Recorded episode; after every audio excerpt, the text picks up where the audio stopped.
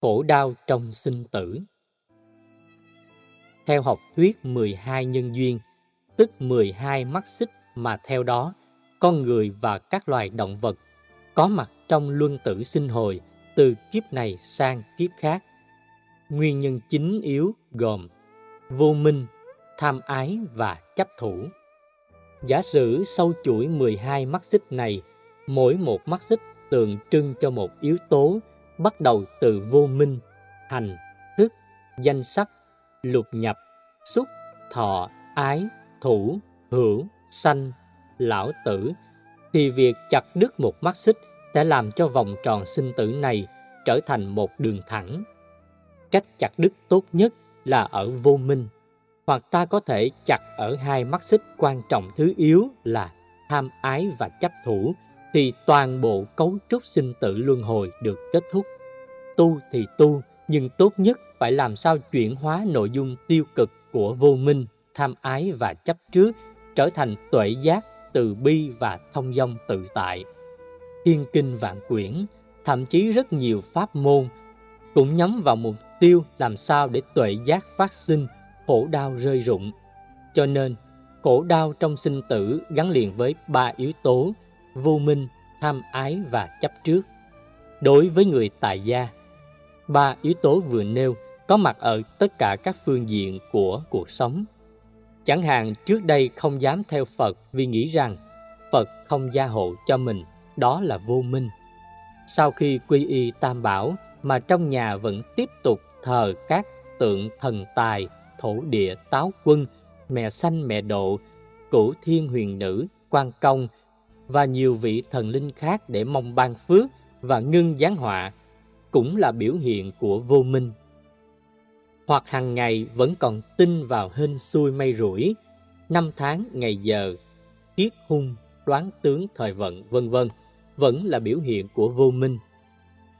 Vô minh thấy đơn giản nhưng lại khó điều trị, khó vượt qua nhất. Khi kết thúc vô minh, người đó được xem là chứng đắc. Chỗ nào vô minh còn hiện hữu, chỗ đó bất hạnh tiếp tục có mặt. Người nào sống với vô minh, người đó đánh mất cơ hội hưởng hạnh phúc đích thực.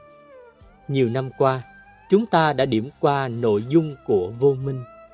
Trước nhất là không hiểu tứ diệu đế và giải quyết các vấn đề từ chính trị, xã hội, văn hóa, gia đình, cá nhân mà không dựa vào hai lớp nhân quả, phân tích bế tắc để tìm ra con đường tháo mở, thì người đó vẫn được xem là đang tiếp tục sống với vô minh. Học Phật Pháp vài năm dưới sự hướng dẫn của vị thầy có kinh nghiệm, thì vô minh về phương diện kiến thức đã được tháo dỡ, nhưng vô minh về phương diện hành trì vẫn có thể còn đeo bám. Gặp cái gì cũng sợ, thì người đó bị ảnh hưởng tiêu cực của vô minh, vì vô minh dẫn đến sự sợ hãi, bất an. Nỗ lực song hành, làm thế nào để chuyển hóa được tâm tham ái là một trong những phương pháp chặt đứt đầu dây mối nhợ của khổ đau. Tham ái tiếng gọi Pali là Tanya, mà đỉnh cao nhất của nó là Kama, tham tính dục.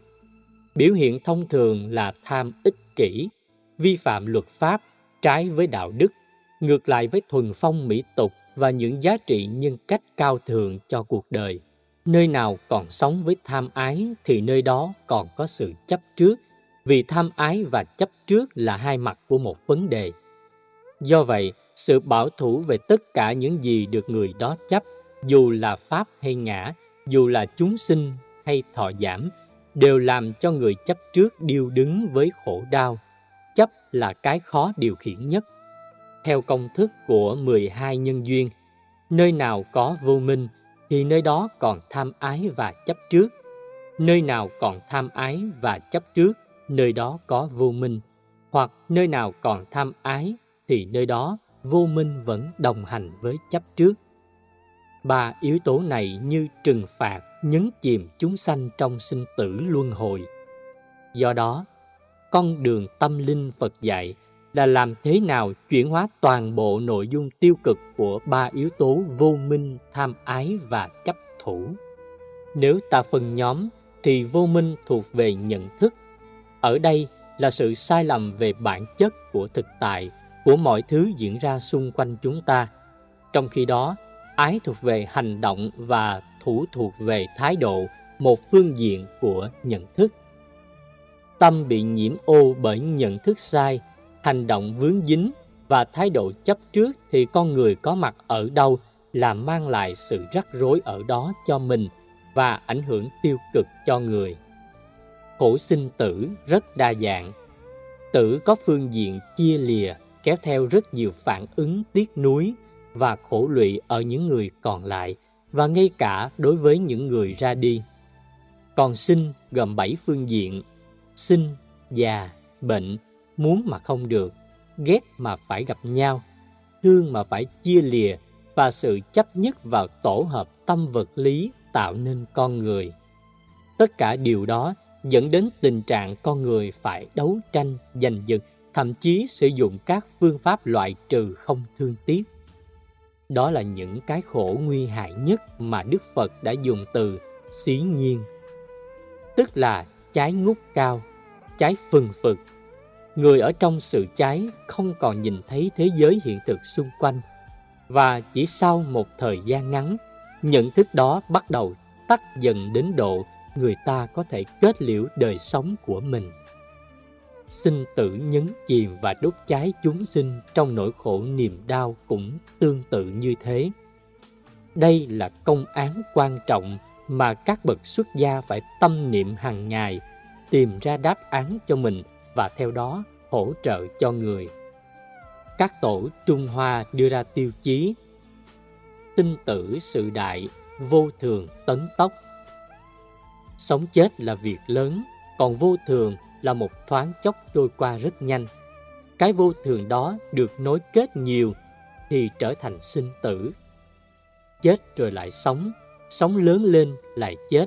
Cứ như thế trải qua mười hai mắt xích của vòng luân hồi. Khi thấy lửa trong sinh tử đốt cháy con người, thì những hạnh phúc trần đời theo danh lợi, địa vị, chức tước, hơn thua, thành công, thất bại, lên voi xuống chó, chỉ là những cái chập chờn lên xuống không đáng quan tâm. Từ đó ta rũ bỏ nỗi khổ niềm đau do hệ lụy của các phương diện tiêu cực trong đời sống thăng trầm tạo dựng ra cho chúng ta. Khổ đau đa dạng, phiền não vô số, bế tắc, trở ngại, bất hạnh cũng không thể nào tính đếm hết. Như vậy trên thực tế, những điều hạnh phúc thuận duyên ta có, nếu không tu tập và tu phúc thì có lẽ sẽ không nhiều. Vì không muốn thừa nhận điều này, rất nhiều người trong chúng ta trước đây không thích đạo Phật. Họ cho rằng đạo Phật phân tích nhiều loại hình khổ, sợ rằng khi theo đạo Phật, tâm mình trở nên tiêu cực hơn, bị ám ảnh hơn. Nên thà không biết đến nỗi khổ niềm đau, tốt hơn là biết mà không vượt qua được. Đó là tiêu cực theo kiểu liều mạng, muốn ra sao thì ra chứ không bận tâm. Trong khi đó, y khoa dạy ta xác định rõ đâu là bế tắc, đâu là khổ đau, đâu là trở ngại, đâu là chướng duyên cho sức khỏe và tuổi thọ. Nhờ thấy được chúng, ta mới có thể tránh được chúng bằng sự tập luyện, điều trị, ăn uống, nghỉ ngơi, làm việc và thể thao thích hợp. Đạo Phật dạy ta phải có bản lĩnh đối diện là thế. Nhờ đối diện nên ta không còn có những nỗi sợ hãi, đào tẩu hay biến mất khỏi bế tắc mà mình đang có.